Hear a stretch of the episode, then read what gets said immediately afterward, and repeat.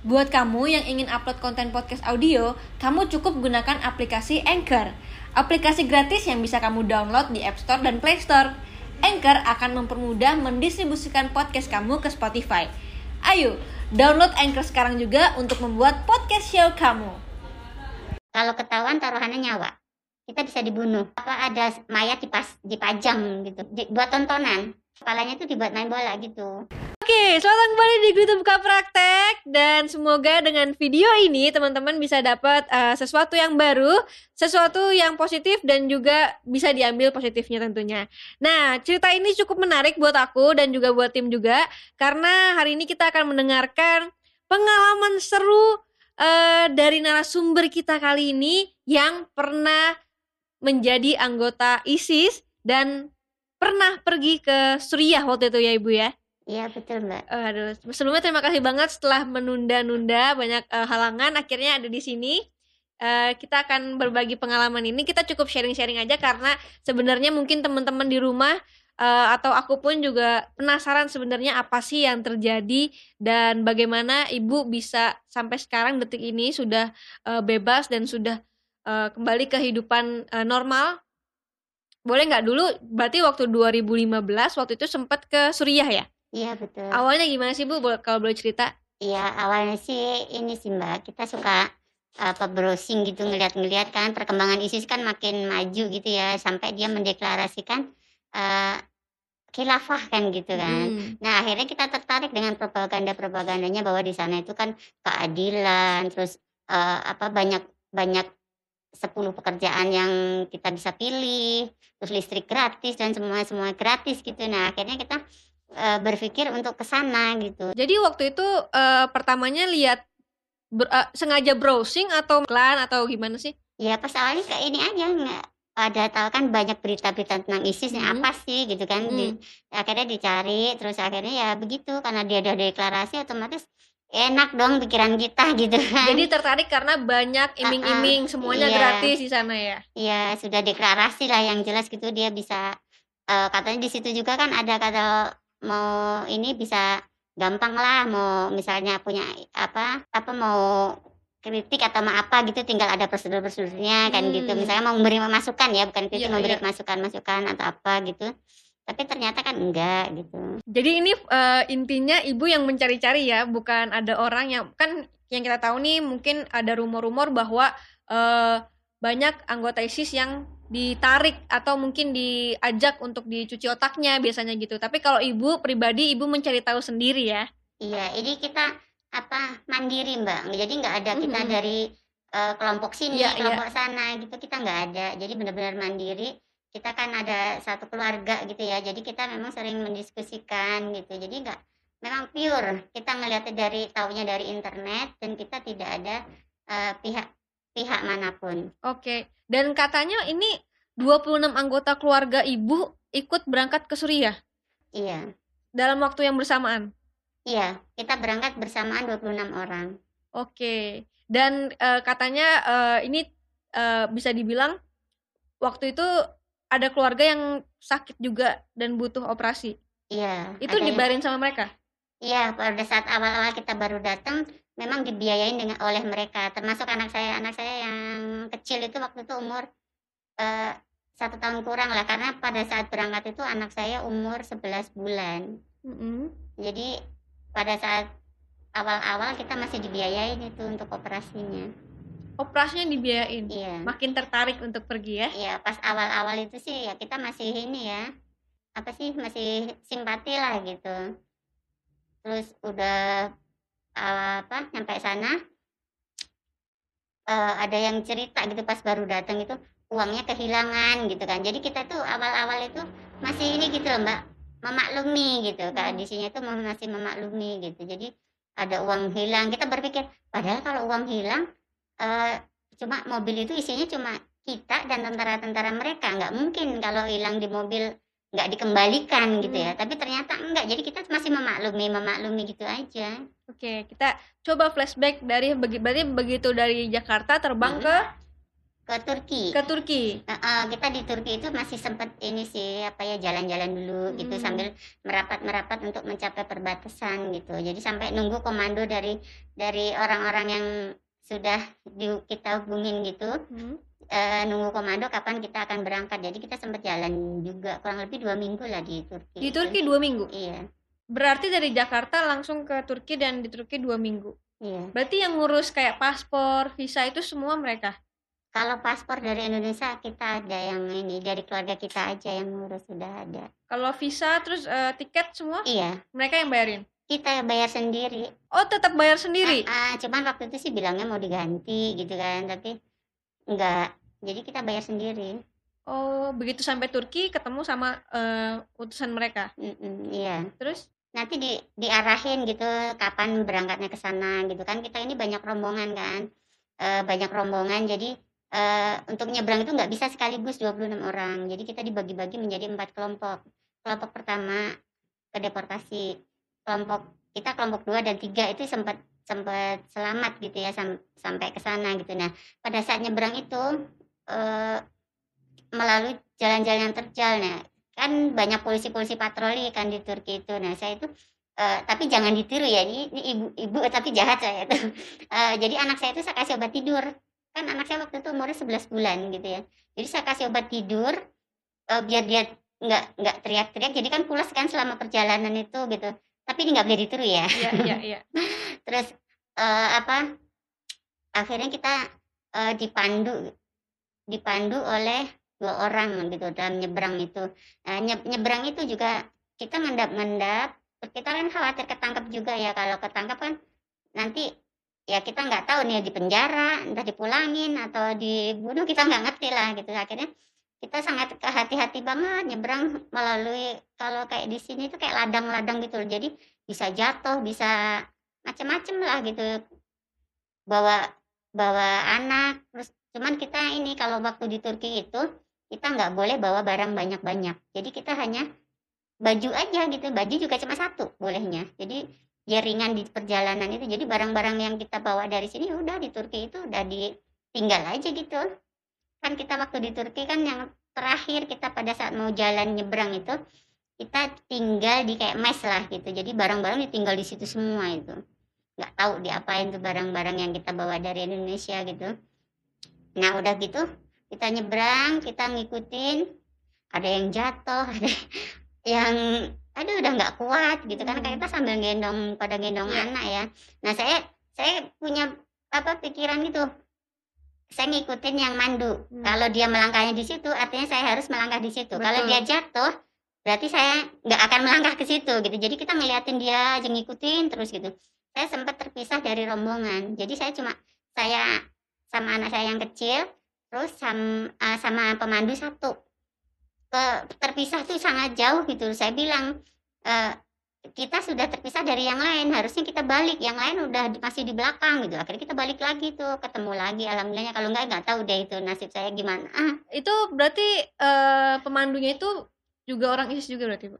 iya. Nggak tahu deh. Pokoknya utusan dari sana. Utusan dari sana Ah, ah. ya. Terus akhirnya balik lagi terus ketemu, sama ketemu yang sama lain. rombongannya. Ah. terus akhirnya udah kita dianterin sampai perbatasan itu. Terus ini di sana di dijemput kan oleh orang-orang dari ISIS itu gitu jadi akhirnya ditaruh di kayak kalau bahasa di sana itu makor gitu disebutnya jadi tempat peristirahatan sementara nanti habis dari situ kita dipisah-pisah antara laki-laki dan dan Perempuan. perempuan Ini gitu. udah sampai di Suriah nih berarti. ya? udah udah sampai Wow, berarti perjalanannya benar-benar kayak iya nggak boleh ada yang tahu ya. iya nyebrangnya itu pada saat malam mbak Itu berapa lama, Bu, nyebrang? Eh, nyebrang tuh kita jalan tiga jam Jalan kaki. jalan kaki lewat ladang-ladang yang nggak tahu lah itu ada batu ada terjal ada ah parah deh kayaknya jadi ntar kalau ada suara mobil gitu kita diem dulu ngendap-ngendap dulu sampai sepi jalan lagi gitu Wah. Jadi, jadi ya sebenarnya sih nyebrang itu ya antara hidup dan mati ya Heeh. ini ketir-ketir juga gitu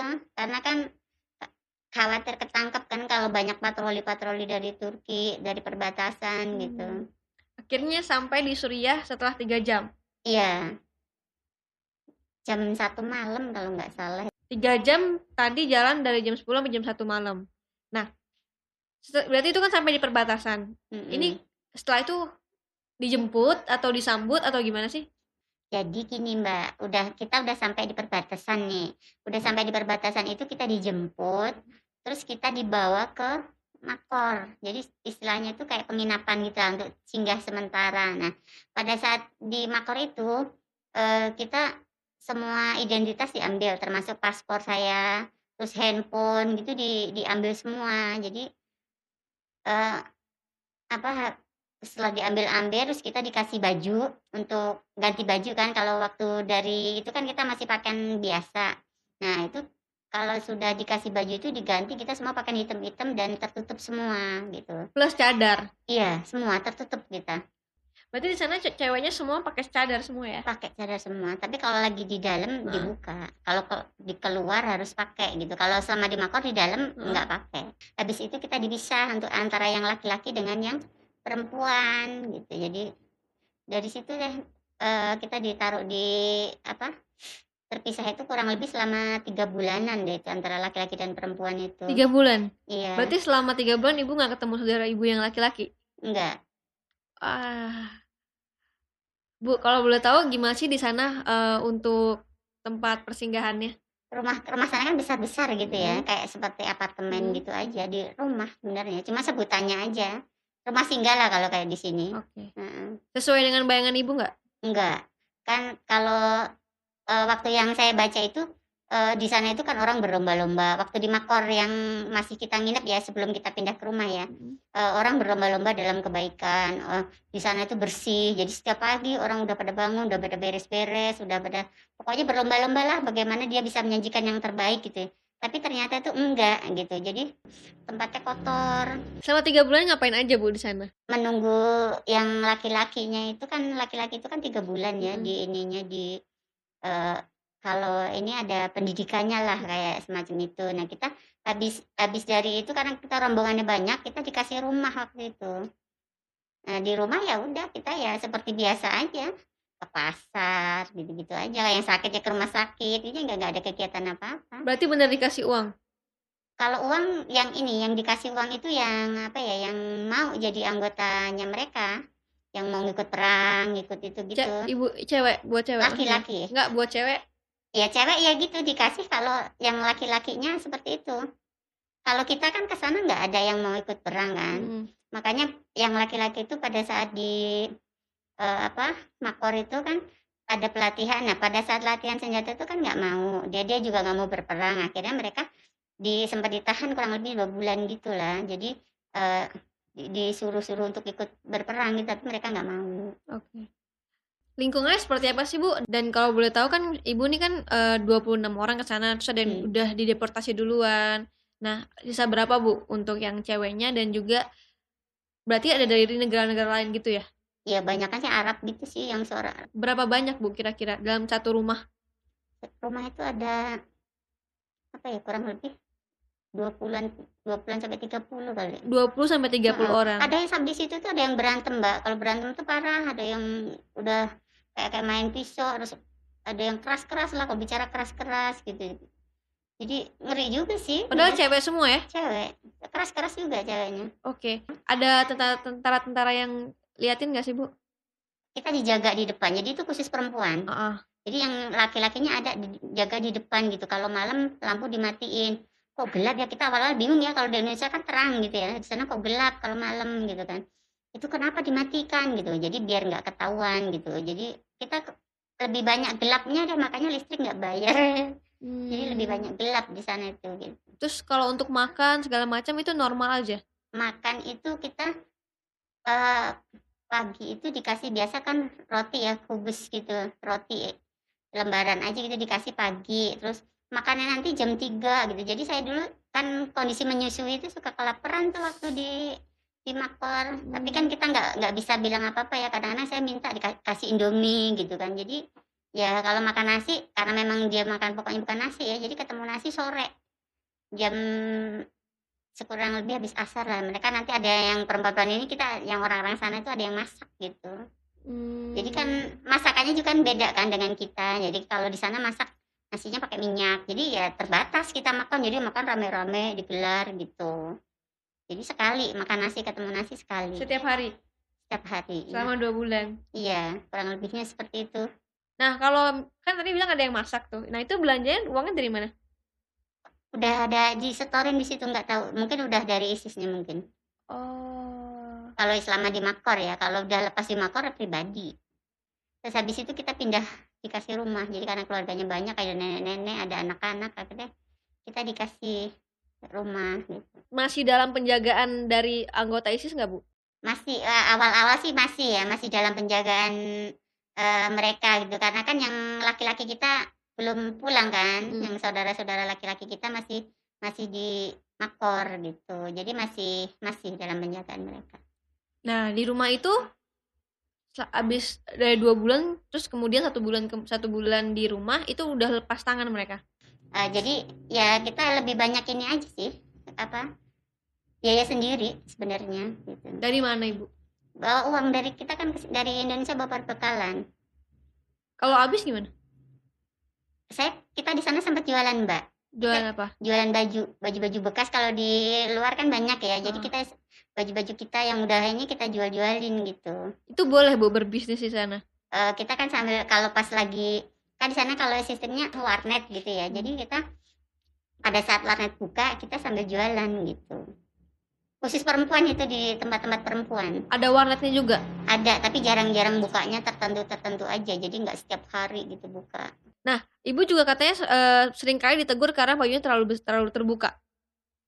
Eh, bukan terlalu terbuka sih. Jadi kita kalau di sana itu harus pakainya harus hitam. Ah. Kadang-kadang kan di sana dingin ya. Kita bajunya pakai baju tuh double lima, double double gitu. Nah, Hmm. pas waktu itu pernah kelihatan ujungnya gini jaket tapi kelihatan baju dalamnya gitu. Nah itu eh, dari taksi itu bapak-bapak berhenti cuma mau negur baju saya yang kelihatan itu. Sering saya ditegurin seperti itu. Kadang-kadang ke pasar saya buka eh, kan pakai cadar nih. Kalau baca kan nggak kelihatan. Kita buka dikit gitu. Padahal sini doang, tengah doang gitu. Itu ditegur. Negornya nanti kalau harusnya kan jangan keras-keras gitu ya. Negornya keras-keras gitu. Ya saya bilang saya nggak bisa baca. Saya bilang gitu sering banget saya sehari kalau di pasar bisa berkali-kali karena nggak toko ba- baca toko baca kan gitu jadi terlalu inilah apa sih streng banget gitu loh Hmm. sebenarnya kan nggak nggak kalau dia nggak mau ngeliat ya udah nggak usah ngeliatin gitu kan ngapain dia pakai sampai ditegur-tegur seperti itu gitu. Padahal kan nggak apa-apa juga kan baju nggak nggak mesti hitam kan. Untuk urusan pakaian ini memang mereka sangat streng sekali gitu ya. Jadi kalau di sana disebutnya hisbah. Jadi polisi-polisi itu suka operasi gitu. Jadi pernah ada saudara kita yang yang pernah kena juga karena nggak menurut mereka nggak standar gitu. Jadi eh, pakaiannya tuh mereka ditentuin yang bener-bener dari dia gitu. Terus eh, mereka nggak mau beli kan kalau saudara saya itu. Nah ini saya pas datang ke tempat hisbah itu ada ibu-ibu yang ketangkep. Ibu-ibu itu hamil mereka. Padahal sih kalau secara ini tertutup juga sih bajunya gitu. Cuman kalau menurut orang ISIS itu nggak nggak sesuai gitu. Jadi mereka harus beli itu. Nah dia uangnya tinggal seribu seribu uang sana nah uangnya itu diambil juga. Ini uangnya tinggal tinggal seribu. Di, diambil terus mereka dikasih baju kan dikasih bajunya itu namanya orang hamil ya mbak pakai baju kan ya ya seperti itu ya ya tergantung lah depannya gitu. Nah dikasihnya itu bawahnya nggak bagus lah nggak dijahit. Saya bilang ke polisinya Urti itu nggak bagus gitu ganti saya bilang saya berani ini aja karena kan kasihan dia bayar tapi mereka memang nggak nggak komplit gitu. Karena harganya cukup mahal 4000 atau berapa lah kurang lebihnya gitu. Jadi cukup mahal bajunya terus akhirnya alhamdulillah tuh diganti jadi bajunya bagusan gitu. Jadi mereka benar-benar sangat streng banget kalau masalah pakaian. Ngomongnya pakai bahasa apa, Bu? kalau di sana ngomongnya pakai bahasa Arab saya bisa dikit-dikit gitu. Jadi mereka nyambung juga kalau pas di sama hisbahnya itu pakai bahasa Arab. Belajar dari mana? otodidak aja setiap Otodidak hari di situ ya ya. mau nggak mau harus eh, bahasa pasar sih. Iya, kalau nggak bahasa letterlock banget gitu. Jadi bahasa pasar aja. Mau nggak mau ya cuma sedikit sih cuman nggak nggak lancar-lancar banget tapi kalau belanja apa gitu sih ya bisa gitu Oke. Menarik. Eh, berarti di sana kan kehidupannya membosankan ya kalau bisa dibilang ya, dua bulan iya gitu kita ya.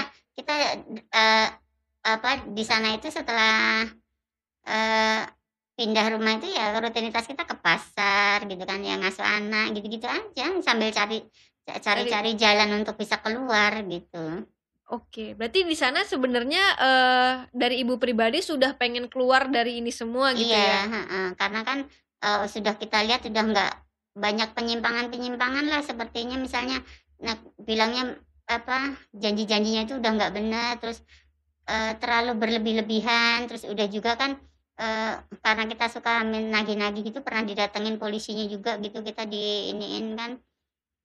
Kal harus jangan jangan banyak apa, jangan banyak komplain-komplain nanti bisa dibunuh, kurang lebihnya kurang bisa-bisa seperti itu gitu. Jadi kita, wah udah makin nggak bener aja gitu kan, nggak sesuai gitu. Tapi kalau aku, eee, boleh, eee, bertukar pikiran nih kan, Mhm. eee, banyak mungkin yang menganggap bahwa aku pribadi juga menganggap gitu ya, bahwa ketika di sana, eee, seseorang yang sudah memilih untuk ke sana mungkin bisa dicuci otaknya atau, eee, untuk menyebarkan lagi. Tapi di sana nggak diapa-apain ya ternyata ya? Maksudnya nggak mungkin ada ada suatu, eee, apa tuh namanya, jadwal nih misalkan, eee, untuk, sharing-sharing gitu dan di situ mungkin dari, eee, ibu dan teman-teman dicuci otaknya untuk untuk, "Ih, gini loh, eee, pahamnya," tapi ternyata tidak diapa-apain dan juga maksudnya, eee, dibiarkan kayak ibu kan udah berpikir untuk, "Kayaknya baiknya keluar deh, kayaknya ini salah deh." Saya pikir tuh malah di sana di di gimana caranya bahwa di bahwa, eee, mungkin kayak ibu, teman-teman ngerasa, "Ah, enggak kok ini bener-bener aja," gitu, ma ma malah semakin bener gitu, enggak ya ternyata ya? enggak sih, awal-awal waktu masih di sini berpikirnya begitu, oh di sana udah udah Islami nih gitu. Mmm. Awal-awal waktu masih di sini begitu, tapi kenyataan di sana kita nggak di nggak nggak kok, biasa aja gitu kehidupannya. Tapi, eee, selain ibu, orang-orang yang lain juga berpikirnya sama kayak ibu? Atau ada yang mungkin, eee, kayak, apa ya, kayak percaya banget nih? Eee, kalau untuk apa ya, di keluarga kita sih kita suka diskusi gitu, jadi memang Mmm. ya udah kita, kembali aja orang ininya nggak benar gitu kan. Tapi kalau untuk orang lain kan kita tidak di sana tidak banyak bergaul. Ketemu orang Indonesia lain nggak di sana? Saya jarang, nggak nggak ketemu kok jarang. Ada pernah lihat anak kecil di pasar gitu ngomong bahasa Indonesia, tapi saya nggak nggak tahu itu Iya siapa. iya iya. Jadi anak-anak 2 orang gitu, anak-anak kecil gitu aja, nggak tahu ya kalau yang lain saya jarang, nggak ketemu. Karena kan kita tertutup kan, nggak tahu kan, Oh iya bener juga ya, jadi nggak tahu nih nggak tahu. Indonesia, mungkin dari omongannya doang ya? Kalau dia ngomong ya mungkin tahu kan, tapi jarang kebanyakan ngomong kan Arab. Oke. Jadi kita belanja ya udah keluar belanja belanja udah selesai pulang gitu. Jadi nggak ketemu untuk ketemu orang, akses ketemu orang itu jarang sekali. Kan di rumah nih udah, Heeh, terus kan ini, eee, 2 tahun kan Ibu di sana? heeh. Nah, ini kan baru 3 bulan nih Kak ceritanya. Setelah itu, setelah Ya bulan bulan keempat lah ke mana? ya kita ini sih udah udah udah apa, mulai ada pas yang laki-lakinya udah pulang sa saling cerita, "Iya kita gini nih," gitu. Akhirnya kita nyewa rumah. Bisa nyewa juga rumah di sana? Bisa sih alhamdulillahnya kan kita banyak ya orangnya. Wah, berapa Bu sewa di sana? Eh, saya nggak inget berapa, lupa saya. Enggak, ini yang Ini aku bingung tuh cara kalian dapat duitnya itu, eee, menurut aku keren banget. kan memang udah persiap dipersiapkan dari sini kita bawa ada yang bawa emas, ada yang ini gitu. Jadi memang ada kita punya biaya. Oh, ka kalau yang nggak punya biaya berarti gimana Bu? Ya kita saling ngisi aja gitu. Oh, waktu ketemu saudara laki-laki, mereka cerita nggak sih gimana di sana?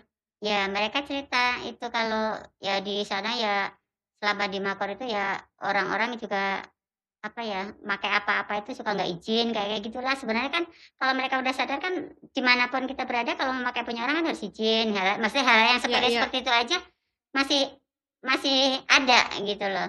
Jadi pas udah ini ya mereka bilang kalau, eee, kita nggak mau ikut berperang karena memang tujuannya bukan untuk perang ke sini. Makanya mereka diintimidasi gitu, lebih ke psikis sih, bolak-balik disuruh-suruh terus gitu.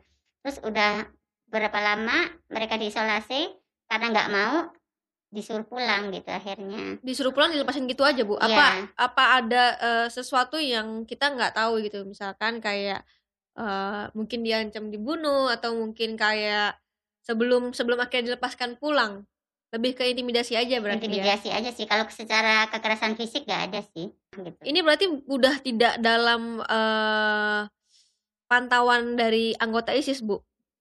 Eee, kita karena nggak mau itu kan semua jadi gini, kalau di sana itu kalau kita mau bergabung dengan mereka mengikuti perang salah satunya mengikuti perang ya itu ya kita difasilitasi semua gitu jadi kalau kita nggak mau ya sudah kita di dibiarkan begitu saja gitu Bu, ibu tahu nggak kalau misalkan dibiayain semua tuh apa aja sih bu yang yang mungkin di cover sama mereka?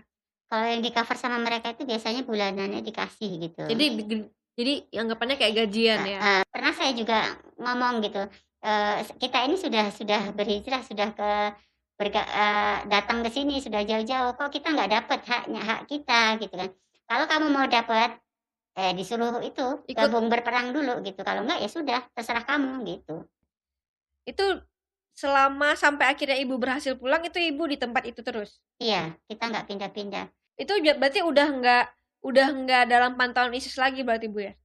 Menurut ibu. menurut saya sih udah enggak karena kita sudah kita enggak Jadi udah enggak kayak apa-apa warga lagi. biasa di Suriah Ah, ya. iya betul jadi kita kalau keluar kan juga nggak kelihatan kan tertutup ya jadi Oke. eh, jadi sudah kita sudah ini aja seperti masyarakat sana biasa gitu Ya. karena udah nggak ngapa-ngapain udah udah nggak dipantau-pantau lagi. Pernah denger denger bom nggak sih? Bukan saya taunya di sana bom terus. Eh, kalau bom sih ya ada pernah gitu. Karena eh, pas awal-awal itu saya ini waktu ke pasar itu eh, ada bom rasanya kayak di belakang kita gitu. Ah, eh, bunyinya sangat ngeri deh gitu. Kita masih aduh ya Allah gitu. Tapi, tapi kondisi kita itu memang di sana itu udah sangat pasrah mbak. Jadi udah eh, udahlah gitu. Kita jalan mau jalan ke pasar itu rasanya kayak di belakang kita breng aja gitu ya. Keras banget gitu. Tapi kita tetap eh, jalan aja terus sampai lanjut ke pasar. Eh nggak taunya ternyata di pasar itu eh, masih kondisi masih ngepul gitu. Udah berantakan berantakan gitu. Jadi kalau orang-orang sana ya mungkin karena sudah biasa ya dengan hal seperti itu. Jadi yang masih dibenahin ya bisa dibenahin. Kalau yang sudah ya udah dibiarin aja gitu. Jadi itu buat mereka udah biasa lah bom ya. iya Kayak hujan di Indonesia gitu ya. ya mungkin Nah, eh, kalau aku mungkin teman-teman juga mau tahu kan ibu sebenarnya sudah pernah berada di situ ya di lingkungan ISIS ataupun di Suriah. Kehidupan kehidupan seperti apa sih bu yang eh, mungkin eh, kita nggak tahu nih selain yang bom tadi yang harus terbiasa dengan bom mungkin yang karena di mana-mana akan ada bom. kalau kehidupan di sana sih ini ya apa eh, ngeri-ngeri sedap juga gitu mbak jadi Hmm. eh, kalau kita ke pasar gitu eh, pernah saya melihat eh, pas ke pasar itu ada tentara ISIS eh, yang memaksa apa penjual itu untuk eh, menggunakan menerima pembayarannya itu menerima dengan uang dirham gitu nah uang dirham itu kan hanya berlaku di ISIS. ISIS aja. Nah, sementara masyarakat di sana untuk belanja keluar kan tidak pakai dirham, mereka nggak mau menerima. Terus udah nggak mau menerima, mereka diancam, nanti tokonya akan ditutup. Akhirnya dipanggilin, mereka adu mulut gitu ya. Hmm. Saya nggak dilayanin itu ketika saya belanja karena mereka adu mulut dengan tentara itu. Terus tentaranya itu panggil gitu, nggak tahu itu kelanjutannya ditutup apa enggak, tapi ancamannya toko itu akan ditutup gitu. Terus kalau menurut saya itu ada satu to- toko juga ketika saya belanja itu terlalu berlebihan ya. Jadi kita masuk toko itu harus membawa eh, ini mahram, muhrim, muhrim laki-laki gitu. Jadi Hmm. jadi kalau saya perempuan datang sendiri, saya nggak bisa masuk. Itu pernah saya kayak gitu. alasannya? Bukan nggak ada muhrimnya. Oh. Padahal kan kita bukan mau ngapa-ngapain, kita mau belanja gitu. Di- di- dan di pasar itu kan rame. Mhm. Nah itu ada satu toko yang memerlukan seperti itu. Oke. Jadi kan kalau menurut saya eh, sampai segitunya sih jadi terlalu terlalu berlebihan sekali gitu. Nah di, di satu pasar itu juga sering banget gitu kejadian-kejadian pada berantem-berantem seperti itu gitu. Terus ada juga tuh di satu pasar eh, kita ada saudara yang ngeliat diceritain eh, mengerikan sekali sih eh, apa ada mayat dipas dipajang gitu. Jadi di- kayak disalib dipajang gitu. Jadi di- buat tontonan. Itu ISIS. Iya, itu jadi orang yang dihukum sama ISIS Heeh, di dibunuh, heeh. terus mayatnya dipajang. Terus ada juga yang kepalanya eh, dipotong, terus di, dibuat main bola sama anak-anak di sana gitu. Tapi saya nggak tahu itu permasalahannya apa. Gimana gimana sorry sorry. Iya, Gimana mbak? Dipotong? eh, eh, kepalanya itu kepalanya udah dipotong, terus kepalanya itu dibuat main bola gitu. Jadi kita, tapi saya sendiri kan eh, dengar cerita dari saudara, tapi untuk permasalahannya sendiri kita nggak nggak nggak tahu permasalahannya apa, sehingga mereka itu sampai di dihukum itu. Tapi kan itu kan kekerasan yang mengerikan banget gitu. Padahal Islam itu tidak tidak mengajarkan kekerasan. Benar, itu mengerikan sekali, Bu. Bukan mengerikan aja. Wah. Oke. Terus ada juga saya tuh heran juga sama orang-orang di sana itu, kalau tidak sepemahaman mereka, mereka mudah sekali untuk ngejudge kita itu kafir, kita itu murtad gitu. Padahal kalau kafir itu kan bukan hak manusia yang untuk ngejudge-nya, itu hak prerogatif Allah. Manusia mau kafir atau enggak itu urusan Allah, urusan manusia dengan Allah, bukan urusan mereka gitu. Jadi mereka itu dengan mudah sekali untuk untuk bicara soal itu. Ibu sendiri dan keluarga eh, kapan sadarnya bahwa wah ini udah nggak bener nih? Eh, ini Mbak, pas eh, waktu itu kami pernah didatangi sama eh, hisbah perempuan di sana yang mengintimidasi kita gitu untuk untuk menghentikan agar kita nggak nggak apa Nggak komplain komplain lah kurang lebihnya seperti Karena itu. karena ibu dan keluarga suka Heeh, komplain. karena kita suka minta ini ya, suka datengin ke kantor-kantornya mereka untuk minta janji-janjinya mereka gitu. Hmm. Nah, udah udah gitu kita terus kita cari jalan. Akhirnya kita memutuskan, eh nggak bener nih, kok di sini juga banyak kekerasan, gini ini banyak intimidasi. Kita udah diintimidasi. Mulai dari situ kita mulai cari-cari jalur gitu ya, untuk kita bisa keluar. Untuk bisa keluar itu nggak segampang kita masuk gitu. Jadi pada saat keluar itu kita juga kalau ketahuan taruhannya nyawa. Kita bisa dibunuh. Karena di sana juga kita nggak bisa membedakan eh, siapa kawan siapa lawan. Jadi kita benar-benar ekstra hati-hati. Eh, yang pertama itu kita apa cari jalan itu ketemu orang sana gitu ya. Jadi mereka janji memberikan mau mencarikan jalur untuk kita bisa keluar gitu. Kita cukup lama di sana nunggu asal kita tanya kita samperin ke rumahnya belum belum ada jalan belum dibuka gitu terus kita samperin lagi belum belum sampai akhirnya waktu sampai enam bulan jadi kan cukup lama menunggu Iya. enam bulan itu enam bulan itu dengan keadaan yang kita was was ya Mhm. kalau ketahuan kita bisa dibunuh. Kan kita mata-mata di sana kita Iya. juga juga nggak tahu gitu. Mhm. akhirnya dia sendiri yang kabur duluan. Jadi kita ditinggal. Dia kabur dari Suriah. dari Suriah. Kabur dari Suriah. Jadi kita ditinggal. Eh, terus yang kedua ini kita juga ah, sama orang sana juga gitu kan. Dia menjanjikan kita nyari jalur bahkan kita sudah membayar dan kita ditipu sama mereka itu. Terus eh, nggak lama juga mereka kabur juga gitu. Karena memang kondisi di sana sudah sudah nggak aman Hmm. sudah udah porak-poranda udah setiap hari kan ada bombardir bombardir gitu ya. Kita sama temennya juga tapi kita juga ada rasa ketir-ketir juga ini bener nggak bener. Tapi akhirnya alhamdulillah mereka bisa bisa membantu kita untuk kita keluar gitu. Untuk sampai ke rumahnya yang penyelundup ketiga ini kita itu harus melalui sungai dulu mbak. Jadi jaraknya cukup jauh jadi di- eh, kalau perjalanan menuju ke sana itu juga ngeri-ngeri sedap juga gitu. Jadi ada sampai yang pas titik terakhir itu kita sempat berhubungan itu eh, saya sih nggak ikut sih. Cuman ya kan kadang-kadang habis gitu kan pada diskusi lagi cerita gitu ya.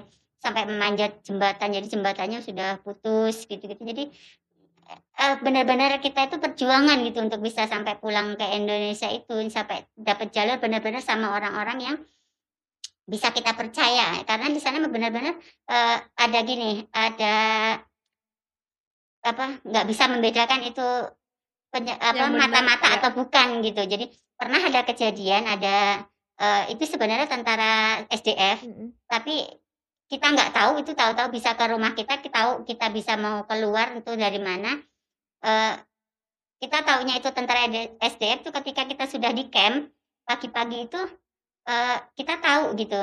Saya ngeliat tuh perasaan saya pernah ngeliat orang ini saya kejar tuh pagi-pagi orang belum pada bangun. Saya ketika di pengungsian tuh saya lihat tuh, tuh dia eh, apa benar-benar ini orang yang pernah datang ke kita gitu. Ngasih dia ngasih tahu itu kalau itu pe- penipu gitu yang kedua tadi itu. Hmm.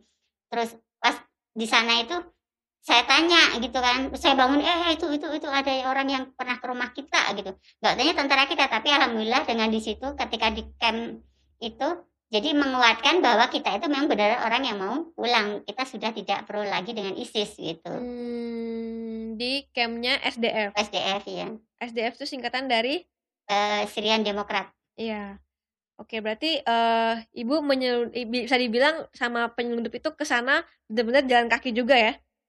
Atau naik apa? oh ketika Dari Eh, sudah sudah kita sudah berhasil menyelundup ini kan kita sudah tadi sampai di tempat Ya, tempat bukan tempat yang menyelundupin kita Ya, kan aha, sempat aha. nginap di rumahnya dia nih. Ah, terus akhirnya kita dibawa naik mobil ke tempat yang aman gitu. Terus Hmm. dari situ sempat nginapnya pada saat nyebrang itu kita naik taksi. Jadi kan kita orangnya banyak ya. Jadi ada berapa taksi gitu. Nah em, sebenarnya mereka sudah tiktokan sama orang-orang sana ya orang demokratnya gitu. Tapi kita sempat ditembakin mbak.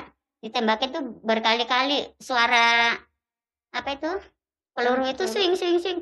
Kita kan bawa anak kecil kita peluk anak kita gitu. Jadi benar-benar kena apa taksi tak tak itu swing swing swing. Udah kita ditembakin bolak-balik bolak-balik gitu. Terus akhirnya nggak kita balik lagi kan belum bisa nyebrang itu. Kita balik terus ya, di tempat itu tadi lagi. Oh kita bisa nggak nggak bisa nyebrang? Padahal udah bilang mereka itu. Terus coba lagi besoknya gitu. Akhirnya bisa sampai di sana nggak taunya pas apa tentara itu cerita katanya dia salah salah dengar apa instruksi gitu. Jangan tembak tapi mereka tembak. Akhirnya kita kena tem ditembak gitu. Tapi kita alhamdulillah nggak ada yang kena. Cuma di mobil aja swangsing swangsing di deket-deket kita gitu. Berarti kayak di film-film yang ditembak eh ini ya, mobil-mobilnya ya? iya. Kena kena beneran ngeri ngeri banget deh kondisinya kita pada aduh melukin anak anak saya tuh umur Nunduk gitu ya. iya kita nunduk aja gitu kayak di kepala sing sing singin gitu Oke, sampai akhirnya berhasil pulang nih dari SDF terus kemudian ke mana tuh, Bu? dari SDF itu kita masih habis itu kita masih di ini mbak di eh, akhirnya kita dibawa yang perempuan dibawa ke pengungsian Hmm. kita di, di pengungsian itu kurang lebih dua bulan yang laki-laki dibawa ke Kobani di penjara itu yang laki-laki Yang laki-laki di penjara? Iya. Karena? Mungkin prosedurnya mereka kita nggak nggak ngerti. Oh jadi yang cewek dibawa Ah, ke yang yang pengungsian. ah, ah, yang perempuan dibawa ke ke itu pengungsian. Jadi di pengungsian itu juga kita kan berbaur lagi dengan Orang-orang dengan orang-orang dari orang-orang sana dari mana-mana ya kita nggak tahu itu. Jadi kayak saya itu kalau di pengungsian itu harus banyak-banyak bersabar gitu dulu. Jadi suka kamu kamu ISIS ya kamu Daesh ya sebutannya kan Daesh ya bukan kita Indonesia gitu. Jadi terus akhirnya nggak di ini mbak sempet saya tuh kesel sama orang-orang sana itu eh nggak ngerti gitu ya ininya. Kayak ngeselin banget gitu kadang-kadang eh, pipis di depan ini ini gitu-gitu ya. Pokoknya kalau untuk kebersihan ini bicara di camp itu jorok juga sih gitu. Sempat saya mau ngelempar batu anak di sana saking keselnya gitu ya. Eh, tapi saya sadar akhirnya nanti kalau dia kena malah masalah gitu akhirnya nggak bisa urungkan aja jadi bahas banyak-banyak bersabar Oke, di pengungsian ini itu di pengungsian ya selama dua bulan. iya Prosedurnya seperti itu sebelum akhirnya pulang ke Indonesia atau gimana? Eh, selama di pengungsian itu karena kan kita memang kalau untuk bisa keluar itu harus cari tempat aman di situ dulu ya Mhm. Nah dari pengungsian itu kad- eh, ada banyak wartawan-wartawan yang datang gitu. Tadinya kita nggak kita sempat bicara-bicara dengan wartawan juga gitu. Jadi terus eh, sama petugas-petugasnya itu juga sempat eh, kita minta eh, tolong untuk KBRI gitu. Ah, Waktu itu. KBRI Irak iya. gitu. Nah, di pengungsian tersebut eh ra- banyak, Bu. Banyak ribuan. Uh, Namanya di pengungsian kan kita dulu kalau melihat itu eh, suka ya Allah kasihan gitu. Akhirnya Iya. saya suka ini eh akhirnya eh, kok saya ngalamin juga ya gitu. Jadi kalau nama tempat mau pengungsian kan tinggalnya di iya, iya, tenda-tenda gitu kan. Heeh. Selama dua bulan akhirnya ke- eh, minta bantuan ke KBRI. Iya ngomong gitu kalau kita minta untuk, untuk Bantuan. eh, eh, bantuan untuk untuk bisa dipul- dijemput dipulangkan. Sampai di Indonesia, apa perasaan ibu waktu itu pertama kali sama Oh, keluarga? bahagia banget, bahagia banget. Alhamdulillah bersyukur karena Allah berikan kita kehidupan yang kedua, dikasih kesempatan yang kedua untuk bertobat gitu. Selama ini kan kita eh, apa ya kayak orang jatuh cinta ya dulu ya. Hmm. Kalau orang jatuh cinta itu dikasih tahu di sana nggak benar, ini kan kita nggak nggak pernah dengar. Tapi eh, dengan kita dibawa ke sana, kita tahu keadaan sana yang sesungguhnya.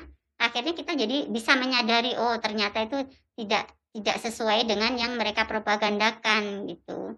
Oke, itu satu keluarga eh, sampai di Indonesia dengan selamat yang eh, terakhir itu. Berarti kan sebenarnya pastinya ada trauma yang mendalam juga ya di ibu dan juga di keluarga. Bener nggak? Trauma tentang bom yang selama dua tahun ibu eh, alamin.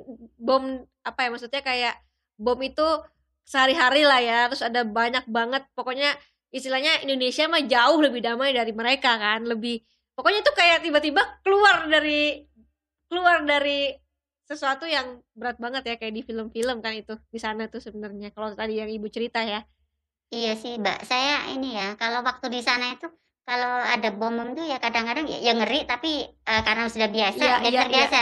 Tapi ke- ketika sudah di sini kalau mau ngelihat uh, misalnya film-film kayak gitu tuh saya punya rasa takut, Iya, takut banget gitu. Ih, ih karena sudah pernah ngalamin pernah kali ya. sana Itu jadi aduh ngeri banget, ngeri banget kayak kayak aduh gimana sih rasanya ya udah sampai merinding-merinding gitu kalau ngelihat bom-bom suara-suara kadang-kadang aja kayak orang trauma gitu ya. Mhm. pagi-pagi kan masih sepi gitu dengar suara pesawat gitu.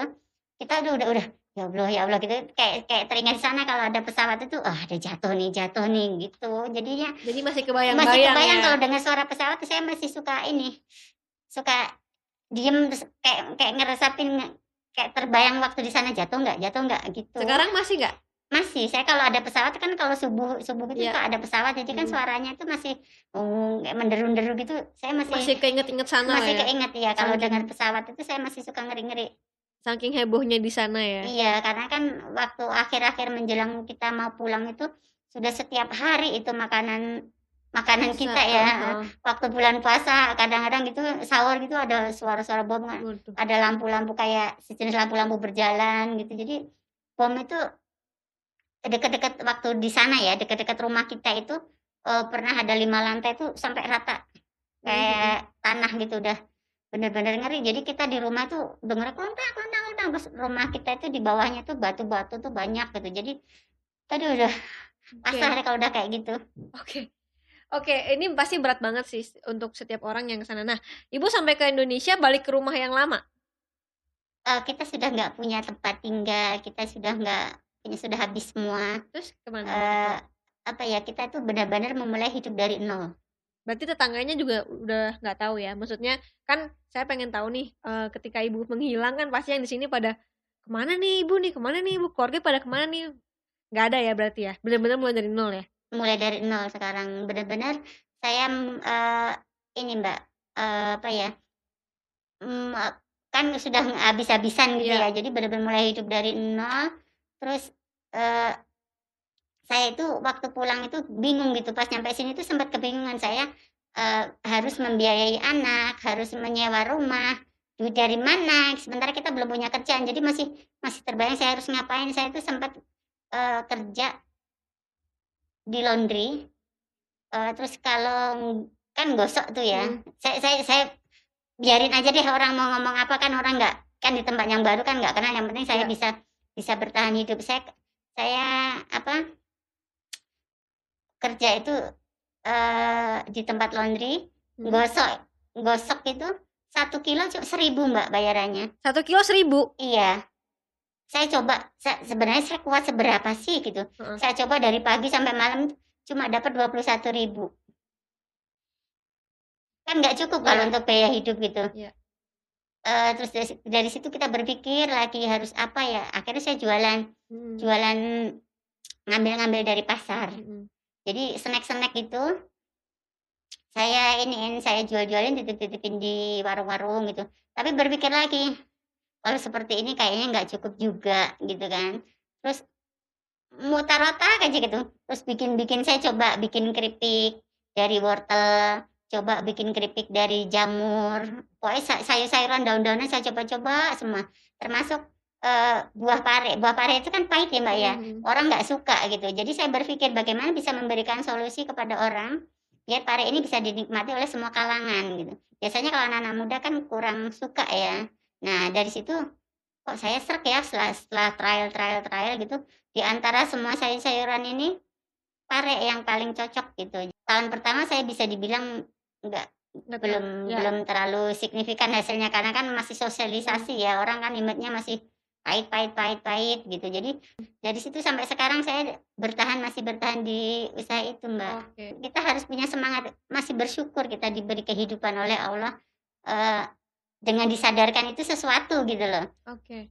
Bu, begitu sampai Indonesia ada nggak sih rasa ketakutan nih eh diincar sama anggota ISIS lagi gitu atau uh, ada nggak sih ketakutan-ketakutan? Karena kan itu sebenarnya selama dua tahun itu ibu benar-benar akan uh, menurut saya traumanya luar biasa gitu. Ada nggak sih ketakutan takut diincar lagi sama ISIS dibawa lagi ke sana atau mungkin takut ketemu orang karena kebawa dari masalah-masalah di Suriah sana? Kalau untuk takut sih ya ada ya mbak ya. Itu manusiawi ya. Kita kita kan nggak tahu uh, anggota-anggota ISIS itu siapa dan siapa gitu. Tapi ya satu hal kita yakin sama Allah gitu aja jadi uh, insya Allah kalau kita memang belum ajalnya ya belum mati gitu ya. ya. Jadi sebenarnya ketakutan untuk ketakutan tuh ada secara manusiawi gitu. Tapi balik lagi uh, semua itu keyakinan dalam diri lah ya. Kalau misalkan kita percaya sama Tuhan uh, bahwa semuanya akan baik-baik aja gitu ya. Yang penting kita berusaha dengan maksimal untuk iya. bertahan hidup. Iya betul mbak. Uh, di sini kan uh, kita uh, menyampaikan insya Allah kan benar ya, hmm. karena kan uh, biar orang-orang itu sadar gitu. Ya. Jadi kita ini loh yang sudah merasakan di sana gitu kita loh korban propaganda apalagi ke kondisi sekarang kan zaman IT udah semakin canggih mm -hmm. terus orang bisa leluasa browser di internet nah, kalau nggak pinter-pinter kan bisa saja terjebak seperti kami gitu kan mm -hmm. Jadi ya berhati-hatilah harus bisa berpikir kritis untuk untuk menyikapi berita-berita. Kalau kayak saya dulu kan kurang kurang kritis kalau saya bilang. Pokoknya ya itu se seperti yang saya bilang namanya orang sudah jatuh cinta orang mau ngomong apa kita nggak akan percaya gitu. Ketika dikasih tahu orang ya kita harus bisa mempertimbangkan kita mengolah lagi mencerna lagi. Jangan kalau saya dulu kan enggak. Ya langsung langsung saya telan oh hmm. ah ini mah nggak bener nih. Pokoknya kalau di sana itu bener aja gitu. Tapi pas nyampe sana kenyataannya kan uh kok nggak ada yang saya baca ya? Kok nggak ada? Kan gitu. Jadi aduh luar biasa deh harus berhati-hati gitu. bener banget. Dan juga uh, makasih banget Bu udah di sini dan juga udah sharing-sharing juga. Jadi kita tahu nih uh, seberapa seperti apa sih kehidupan di sana gitu kan. Uh, apa yang dijanjikan mungkin nggak ada di sana. Jadi jangan sampai uh, kita termakan sama omongan-omongan atau berita-berita yang yang baik-baik aja gitu kita juga harus tahu nih dari dan dan ibu yang uh, sudah bercerita dan uh, semoga bisa jadi sesuatu yang baik yang nonton juga bisa dapat positifnya juga ya Bu ya. Uh, Ibu makasih udah datang ke sini, udah sharing juga dan semoga dengan sharing Ibu ini banyak banget manfaat yang bisa diambil sama teman-teman di rumah yang nonton. Uh, kalau teman-teman juga punya cerita menarik dan mau di-sharingkan, silahkan kirimkan cerita kamu bersama nama, nomor telepon, dan domisili kamu di mana ke email di bawah ini. Nanti akan kita panggil, sampai ketemu di video berikutnya. Nonton sampai habis ya, makasih ya. Jangan lupa follow Instagram aku di sini dan nonton video lainnya di sini.